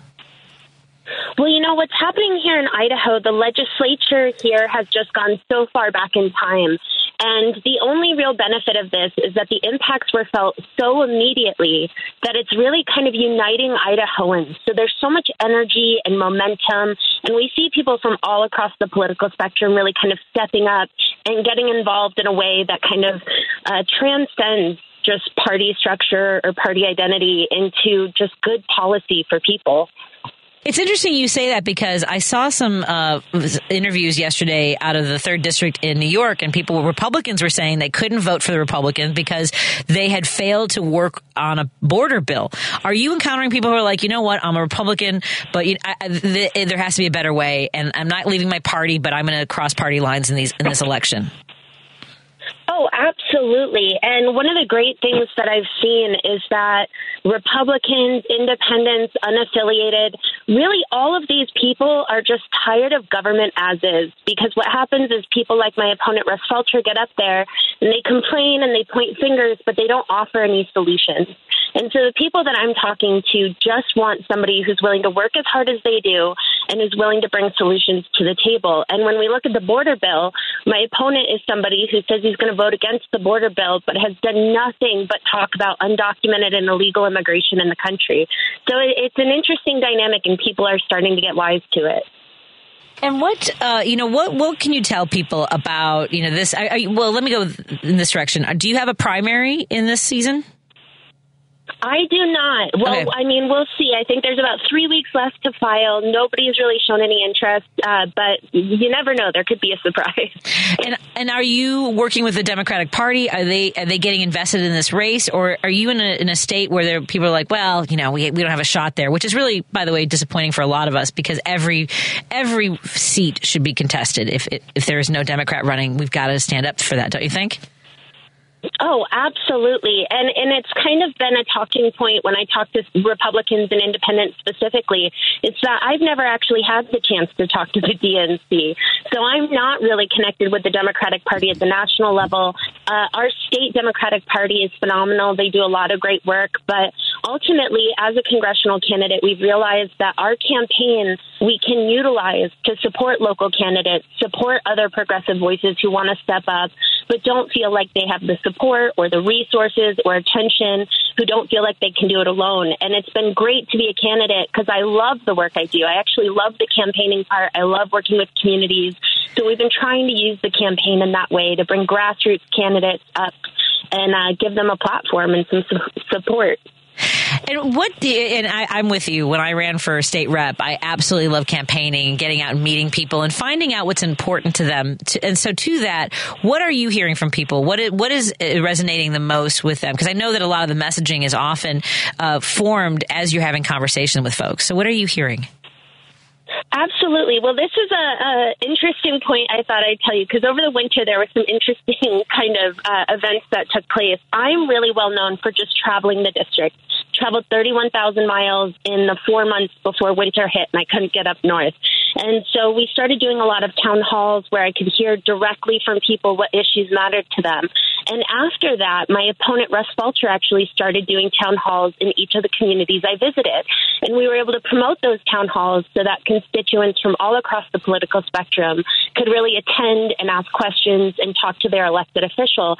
And the, the issues that mattered to them for instance, North Idaho, we lost six out of 10 OBGYNs when the abortion trigger laws took effect, and Bonner County General Hospital lost their labor and delivery. So that was an issue they brought to Russ Fulcher's town hall. Russ Fulcher didn't actually know that that had happened. And so when we look at the issues that matter, people specifically are talking about taxes, uh, tax reform for the middle class. They want working class families to finally get a break. And then Russ Fulcher just voted against the massive tax tax bill that went through the House. And so the issues that people care about is how they're going to afford to live, whether or not they have the health care to live, and, and just making sure that we have the education and health care that communities need. And, and, you know, I uh, look at the at the map, and we see states that are so deeply red as as Idaho, and and, and hearing your voice, I think, is instills a lot of hope for folks that there there is uh, you know a path forward to winning some Democratic seats. What are you, do you have the opportunity to like put a poll in the field or anything like that? I know that you're traveling everywhere and meeting people, but then there comes that point where you know the the strategists are like, you know, what what are we looking like with polling numbers? Have you had an opportunity to do any of that? No, uh, unfortunately, and and any rural candidate, any rural progressive candidate you talk to, money is incredibly tight in our races. Yep. Other congressional campaigns work with one to three million dollars for a cycle. Races like mine usually raise less than a hundred thousand. Oh my god! And so we it is it is shockingly hard. And what we've done with our race it's one of the reasons i promised i would continue to run. So i'm not just running for 24 26 28 it's so that when people invest money in this campaign they know it's going to stay here in idaho and it's going to stay to build long term infrastructure. And uh, unfortunately that means every penny we get has to strategically go to reaching voters and getting across the district which means that we don't have the benefit of polling Folks, uh, you can go to KayleeForCongress.com. That's K A Y L E E for Congress and make a contribution. I mean, as she mentioned, I mean, look, even the $5 that you get, $10, if you can do $5 a month, Kaylee can then count on those, you know, those dollars going towards this campaign and working so hard to restore the faith that people have in government. It should have, I know that there's, you know, been decades of beating the bush of, uh, oh, and literally the bush of, uh, government isn't here to help. And thank you, uh, Ronald Reagan, for creating a lot of this chaos. Uh, tell folks about those donations. I mean, because I remember looking at my spreadsheets and going, okay, these people believe in me, and it's it's hard to explain to folks that that's really the significance of making a contribution and investing in good government, right? Oh, absolutely. And and I get it. You know, every person I talk to, whether they're Republican or Democrat, is frustrated with the government as is. They're frustrated with our political system. And another another issue is that a lot of our elected officials don't understand what it's like to be a normal American citizen right now. What it's like to live paycheck to paycheck, what it's like not to be able to afford childcare. And I have this massive privilege of both being a working class mom of two, but also having the ability to run this race. And so for me, really bringing this race and working just as hard as every American citizen has to work for their day, uh, it, it just, we've been able to do a lot more with the money that goes into our race than other races. You know, I don't hire big agencies that charge $10,000 a month. I hire Idaho locals who know the community and know how to community organize. I don't spend a bunch of money on fancy parties or gift baskets. I spend it on making sure I have enough gas in my car to get to the next district and, and paying locals to do the kind of field work that we need to win the district. And so your dollar really goes incredibly far with local candidates. Do you have a, a number on how many doors you've knocked on so far? I don't have a number on the doors, uh, but I I know I think it's sixty thousand miles in the last year and a half I've driven across the district. Uh, are you door knocking a lot? Because that's one of the things I know that uh, it can be hard in such a, a big area in a rural district. Yeah, in the off season, we don't do a lot of door knocking, but what we're doing is we're working with local unions, local community groups, local Dems. So our field strategy, we've started a Counties for Kaylee program where we have mentor training, scripts, everything volunteers need so that we can be at the doors nonstop for the rest of the year. Oh, We're very excited. That is very exciting. I, you know, Idaho is, I, have traveled a lot as a stand-up comic and done small towns all over the, all over the place. And yet Idaho is one of the places I've never been. So give us the uh, pitch for visiting Idaho aside from the, the uh, deep redness of it, because I, I think it's a good place to visit. I've always wanted to go. Oh my goodness, the people here just cannot be beat. There is just a friendliness where you can go in any store, you can stand in any line and make a new friend. Uh, my district alone is 500 miles. It goes from the Canadian border down to the Nevada border. And it feels like there's five different states within that district. You have the beautiful mountain scenery where you can go on a trail or raft a river. You have Boise, which is this incredible city dynamic with great theater and arts program. You can walk 20 minutes outside the city and go in the foothills and see the most beautiful sunset of your life. You have the Palouse with these actual just rolling waves of grain and, and yellow fields. So it's just a little bit of everything with this kindness layered on top. What a great promo for Idaho, folks! I, I, I may have I may have to find a cabin to go hang out in Idaho. Uh, before we go, uh, give us your your your pitch, and I want to check in with you again every month. I want to. I know it's been a while, but let's uh, you know help you with raising money. Uh, is there anything we can do for like writing postcards or phone banking from all, all the way in Illinois? What can we do? Yes. So if people can go to the Kaylee for Congress Mobilize account, you can join our Counties for Kaylee program where we'll talk about postcards and phone calls and text banks. But also, we have a petition right now to urge Idaho Senator Mike Crapo to pass the child tax credit expansion. That's really important. It's a huge focus for us right now, specifically for working class families here in district, and we could use your help to get that out. And we've also started a podcast Oh, stick along with the journey and hear about other rural candidates. You can hear exactly what life is like on the trail here. And what's the name of the podcast? Unlikely Freedom Fighters. Unlikely Freedom Fighters. I love it. Again, everyone go to KayleeForCongress.com. Let's help her out. Uh, really an incredible uh, candidate for Congress. Uh, we're thrilled to, to, to, have a relationship with you and look forward to talking to you next next month. We'll set that up and uh, let's get this let's get this going, folks. It's time. It's go time. Let's do it. Thank you, Kaylee. Thank you, Patti. Have a great Valentine's Day. I'll see you yes, soon. Yes, thank you. Happy Valentine's Day. Go get them, Kaylee. Thanks. Let's take a break here. And when we come back, we go from Idaho to Georgia. Let's talk to Mara when we come back on WCPT 820 Heartland Signal and KTNF 950 AM in Minneapolis, St. Paul. To driving it home with Patti Vasquez on WCPT 820. Ah, I'm so excited. We are going to meet Atlanta's media maven. Mara Davis joins us on the line. Mara, it's a pleasure to meet you. How are you doing today? Oh my gosh, I'm so excited to talk to you. First off, there's so few women in talk radio. So, Patti, thank you for doing the work. Uh, you know, I tripped into it. I wrote an essay called F. Jenny McCarthy, and here we are 12 years later. I don't know what happened. oh my gosh, I love that. I need to look that up. Oh my gosh, I have so many thoughts about that. Oh, uh, like on another level. Well, thank you so much for having me on. Uh, hey, we are excited to talk with somebody who, you know, not just women in, in, in uh, radio, but talking about politics specifically. And, you know, my brother, so I have a, I'm, I'm half Mexican, half Irish. I have uh, three siblings that are all Mexican, three that are all Irish, but that's neither here here nor there. My brother is Mexican, Republican, and Mormon, and lives in Atlanta. And I think he might be the only one. If you could look him up and uh, see how he, how his family is doing. Um, from what I understand, it seems like a fairly conservative area. Is that is that a, good reading of, of Atlanta, Georgia?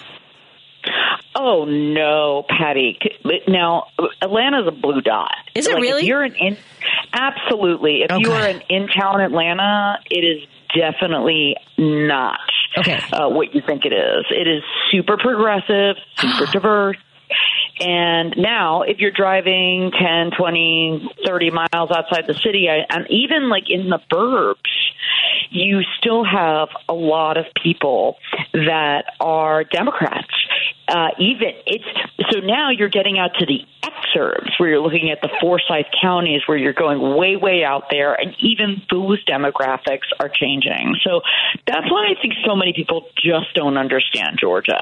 I agree because I've even been there, and, and, look, I only went there for probably about three or four days doing stand up comedy, uh, but I, I, I, I haven't spent enough time there, and we we get this idea of what Southern politics are like, and you're right, it's like Austin, Texas, uh, you know, other parts of the country that have these blue dots in red states. In the north, we have uh, Madison was in the middle of Wisconsin. Uh, so it, fair point because I, I, I, just haven't been there enough. And I know you have this great podcast, Vote Her, with uh, with your friends Teri and Jen, uh, talking politics with a little bit of Southern sass. Tell us a little bit about how, how that connects with people and the response that you're getting from folks talking about these important issues. Well, we all got together. I met uh, Jen Jordan, who was a state senator, um, and she did run for Attorney General of Georgia. Um, she did not win, unfortunately, but I will note that she got more votes than Stacey Abrams. Um, you know, as we know, Raphael Warnock did win and went into a runoff and is our Georgia U.S. Senator. Teri Anulewicz is a state representative. And so we all came together. I actually found Jen because I saw, and I encourage everybody to look it up. If you look up Jen Jordan, it's spelled like Jordan. She did a speech on HB 41, which was the very restrictive abortion bill, the heartbeat bill that came about in 2017 in Georgia. And she gave this really passionate speech about why it was terrible. This is before the Dobbs decision. So it was mm. just, it rocked my world. I had reached out to her. We, as a media person, I was just wanted to volunteer my services to her as a, an elected official because I think that's what we can do as it, when you want to get involved is to just put yourself out there and help.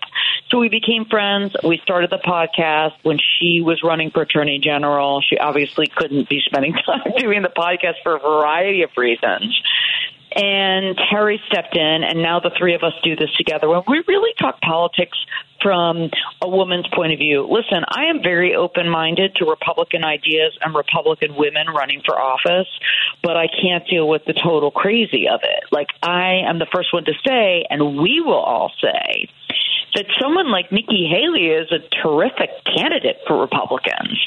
She is the ultimate brand, like rebrand for the Republican Party. Yeah. Think about that. If they have a suburban women problem, here they have this completely qualified candidate. She's smart. She's attractive. She's likable. I mean, she's got it all. I mean, listen, I'm not Team Nikki Haley on any any in any way, but I am saying she's got the goods, and they're not going with it, and it's, it sort of blows our mind. You know, we'll talk about stuff like how I'm fascinated with who the person is who has to dress her every day. so we'll talk about that. right. You know, a, a dude running for office wears the same blue suit over and over yeah. again she's got to have somebody, a stylist there every day thinking about what color, thinking about what outfit. And, and these ladies, Jen and Teri will talk about how they do have to lay their outfits out every day before they would go into session because it's one less thing to think about when they're making really, really tough decisions. Uh, yeah, I, I've thought about that before. Like, what would I do? Like, what what's what what style of clothing? Like, I think I would go steampunk and just have that be like my genre of being an ele- elected.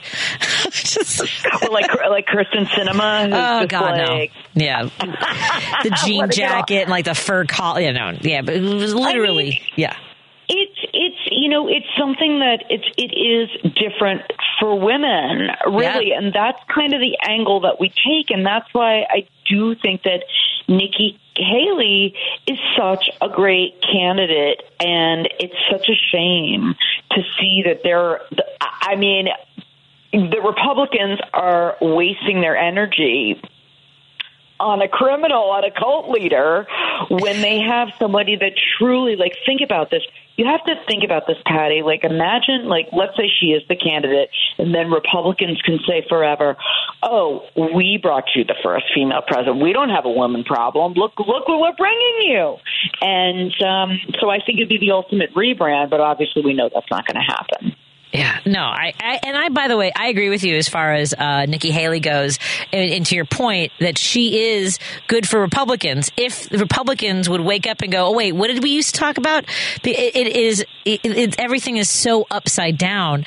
And uh, there's a book called uh, "Strangers in Their Own Land." Uh, it's a journalist went into parts of the South and tr- trying to understand why people repeatedly vote against their best interests and how much religion and tradition have so much to do with that. What would you say in Georgia? Is it is it also a lot of this? Uh, you know, this is what Jesus would want me to do, and this is the way we've always done it, kind of a mentality.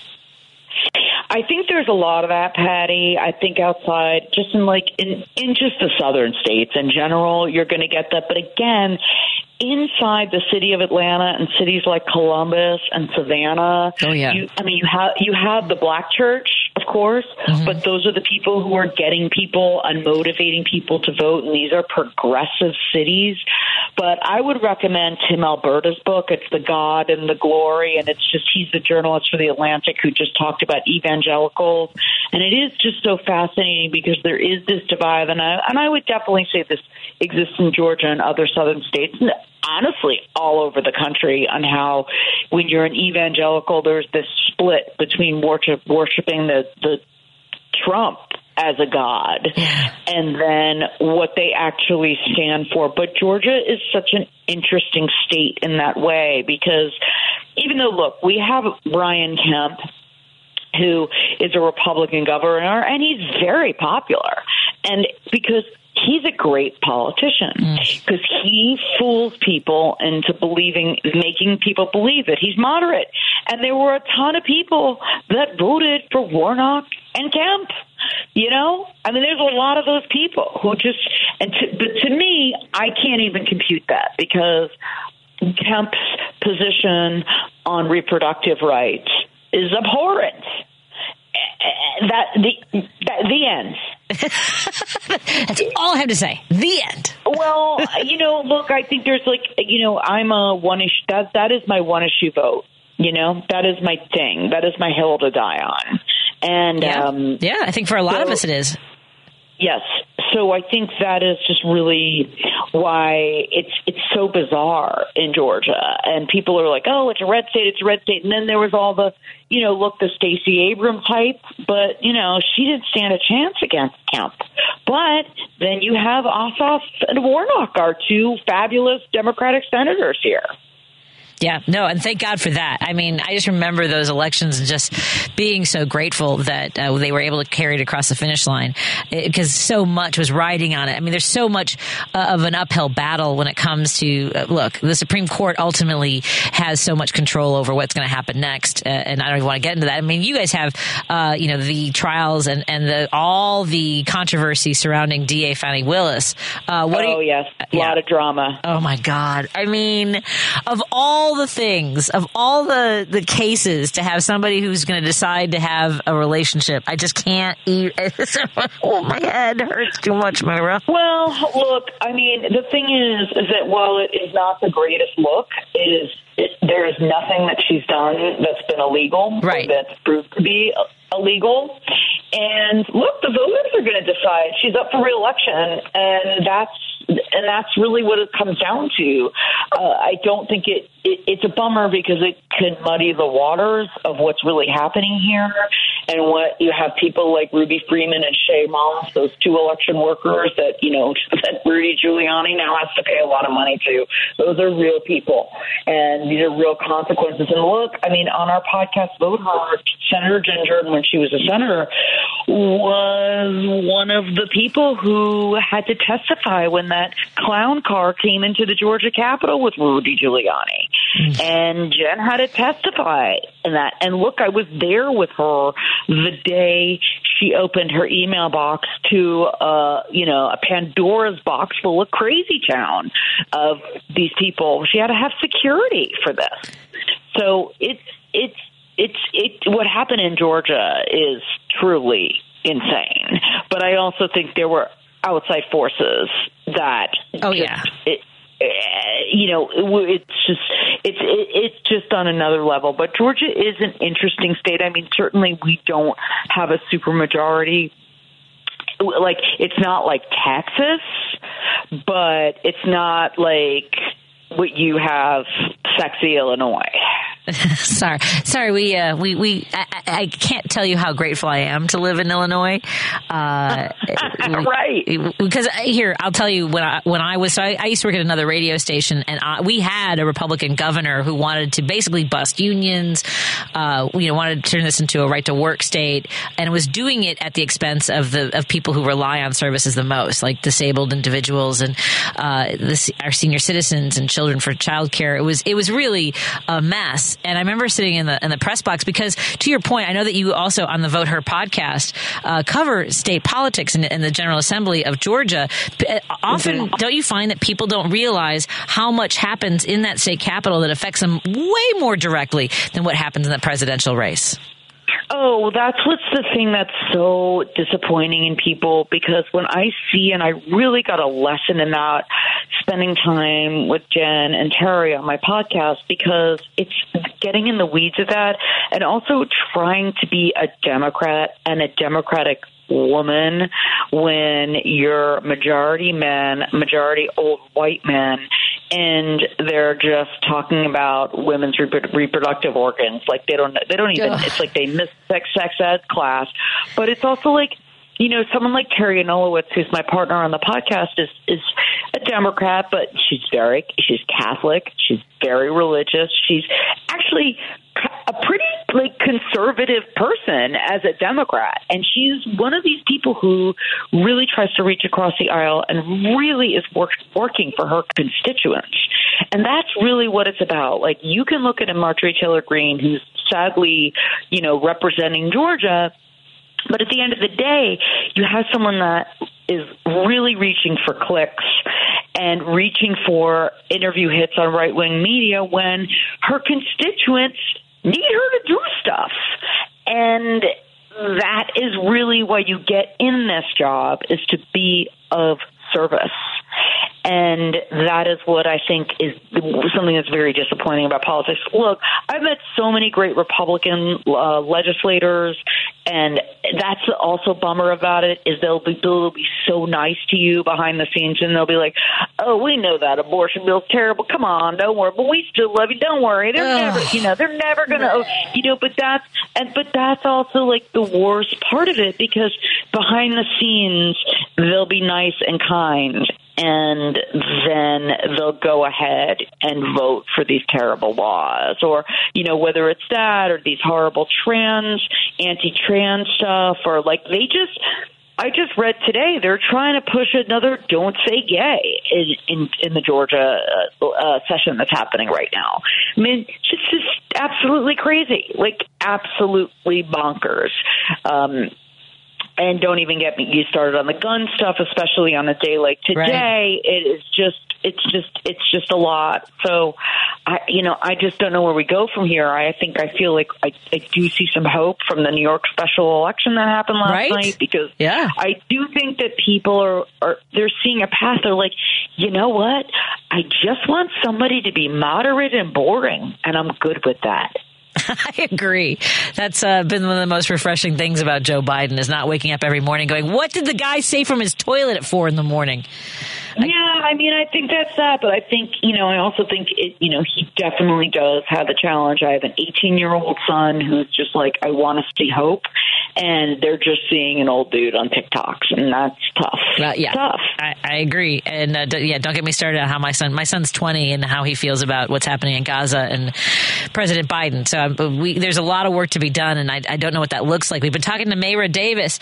You can find her uh, podcast. It's Vote Her podcast on Apple on TuneIn. You can go to Mara da- MaraDavis.com, and she's a, Atlanta's media maven. We may have to reach out and uh, find out how we can learn more from her because I, I need help with content, uh, with uh, online Oh social media Pat, stuff. I'm a disaster. anytime. I'm a disaster when it comes to uh, getting. Yeah, Jerry, Jerry, my, my collaborator and producer is like, yeah, could you get on like the TikTok, do a video? So I, I'll get into like, well, we'll talk about we'll talk about sometime because I'll get into a string of doing videos every day, and then it's like two months before I do another one. But I'll, I'll, I'll I got to figure it out. It's it's it's. Well, listen, we need more ladies on talk radio. It's dominated by the crazy right wing. Listen, I've always wanted to do uh, talk radio, and I, it's so dominated by men and hard right people. So, Patti, I appreciate you fighting the good fight and doing that and doing what you're doing because you're really, you know, a needle in a haystack, honestly. So keep it up. You too. Well, we, we are going to talk more after that. Thank. I, I adore every. I love your insight. I'm grateful for your time, and we will definitely talk to you again soon. Uh, my best to your colleagues on your podcast. Again, it's Vote Her podcast. Find it on TuneIn, on Apple, uh, all the places you find the podcasts, and we'll talk to you again soon. Please, Mara, let's let's uh, touch base soon. Patti, thank you so much for having me. Absolutely, our pleasure. Have a great evening. Happy Valentine's Day. Same to you. Sending you lots of love. Thank you. Oh, right back at you. Take care. You too. Let's take a break here. I know we've got uh, Matt on hold. If you want to call, we got a couple minutes left at the end of the show. 773-763-9278. We will be right back after this on WCPT 820 Heartland Signal and KTNF 950 AM in Minneapolis, St. Paul. I'm Kirk Bangstad from the Minocqua Brewing Company, and I sell Choice Hard Seltzer, an all natural grapefruit and lime flavored booze that you can enjoy for only 100 calories a can. A percentage of the proceeds of each can sold goes to reproductive rights groups in the Chicagoland area. Enjoy a light, refreshing hard seltzer and support reproductive freedom at the same time. Now available at Provisions Uptown Chicago and R&J Wine and Spirits in Glenview, as well as East Side Cafe, Coffee and Wine Bar in East Dundee, where Kate is serving up smiles. And drink responsibly. Patti Vasquez is taking your calls now at 773-763-9278. Driving it home with Patti Vasquez now on WCPT 820. Hey everybody, we uh, whew, it feels like a, a just a whirlwind of emotions today. Uh, some great conversations with some judges from DuPage County. Uh, it was really fantastic to meet uh, Judge Setzen, Judge Barron, and Judge uh, Porter. Um, and then we, it just feels like a lot has happened. I haven't had a chance to talk to you guys that much. So let's talk to Matt in Chicago. Matt, hey my friend, thank you for hanging in there. I know you've been on hold for a while. What's on your mind? I appreciate that. Hello, Patti. So, uh, first of all, uh, I do not have Uber passengers this time, although I am on my way to pick them up. But um, this is a this is a message to all of our Republican friends and all of our Democratic friends. This, this goes out to both parties. Now, I'm not saying that Biden actually did this or not, because I don't know. But I do know Trump did this, and I know Biden is being accused of this. So here's my message to all Democrats, Republicans, Independents, Tea Partiers, whatever other party you want to call yourself. Okay? If a piece of paper has the words confidential on it, don't take it home. Don't read it in the bathroom. Don't take it to the mailbox and look at it and then accidentally drop it. Don't move it out of whatever secure room that the piece of paper sits in. It is confidentially marked for a reason. Don't do that. Just stop. Everyone got that? Duly noted, everyone? Put it on a post it if you have to. I don't care what it takes. Yes, I, I don't care if we need to put little like uh, remote alarms Matt, and everything so you can find your keys and find your documents. Stop what, moving them. What? So, uh, can I ask? Uh, was there news that I missed aside from the space wars thing that is, is uh, it, it has been the catalyst for this energy you're bringing about confidential documents? Well, I think. Well, I, I have been trying to call a couple for a couple of days, but um, I think it was like Monday, or maybe it was over the weekend that like the Republicans accused Biden of like taking something home, and then maybe they, oh, maybe some random team found something in his garage. I don't know. Yeah, but just it, it's marked confidential. Please, for the love of God, read it. Oh wait, I'm sorry. Don't move it. Don't move it. I'm sorry. No, I, I don't read it. if it's above your toilet, don't read it. Just leave it alone. Uh, leave also, it alone. Sorry, I've been completely disconnected from the news today, other than um, the uh, the shooting. Uh, the shooting. Yeah. Um, so, wait, what Spades Wars? Oh, yeah, sorry. On? What, I, did, what did the orange idiot do? No, you know what? It's not even him, but it was. Hold on, let me look for the uh, trending. There was uh, something about something about. There's some intel. Hold on a second, because everyone's been uh, tweeting about space, Space Force, right? The Space Force. I was uh, having lunch with my husband, and uh, the uh, let's see, there was. A, I'm trying to find if anyone knows what happened today, because all the tweets are now making jokes about Space Force. They're saying what I, if I gather correctly from what I read, there's some intel that the Russians have developed some uh, weapon capabilities to attack from space. Oh God! Sorry. Can we please? Can, can we please, please, please just focus on screwing up our planet on a ground level and not destroy everything else in the known universe? If you're going to shoot a missile at someone, shoot it from Earth. Don't shoot it from space. Well, and it's just interesting. Because, yes, exactly. Yeah, there's a there's a we're we're a very we may look like a blue marble from up there, but uh, yeah, it's not great. We're a pretty big target. Yeah, let's just put more junk in space. The amount of space junk that we've thrown up there is incalculable. You know, people. I, I, I, I'm not exactly an alien believer, even though I do believe that we're not completely alone in the universe. But people, if you wonder, if you ever wonder why they don't visit us, and if they have visited us, they don't make themselves known. Maybe it's because we throw trash into the atmosphere. Yep. Throw trash into orbit. They can't get through all of our crap. That's the thing. We're cluttered. We're, we're we are littering, and the universe is angry, and I can't blame it. Have a great evening, Matt. I gotta I gotta wind down the show. Thank you. Take care. Good luck. Pat. Happy Valentine's Day. Bye, my love. Uh, thank you, everyone, for hanging out with us today. It was, as always, wonderful to have these conversations. Uh, Mike Crute is up next with Devil's Advocate, followed by Matt McNeil. And, of course, in the morning, Richard Chu with Chu's Views, and then Stephanie Miller, Thom Hartmann, Jonas Pizzito, and then we'll be right back here at 5 o'clock. Thank you, Andy Miles. Have a great night.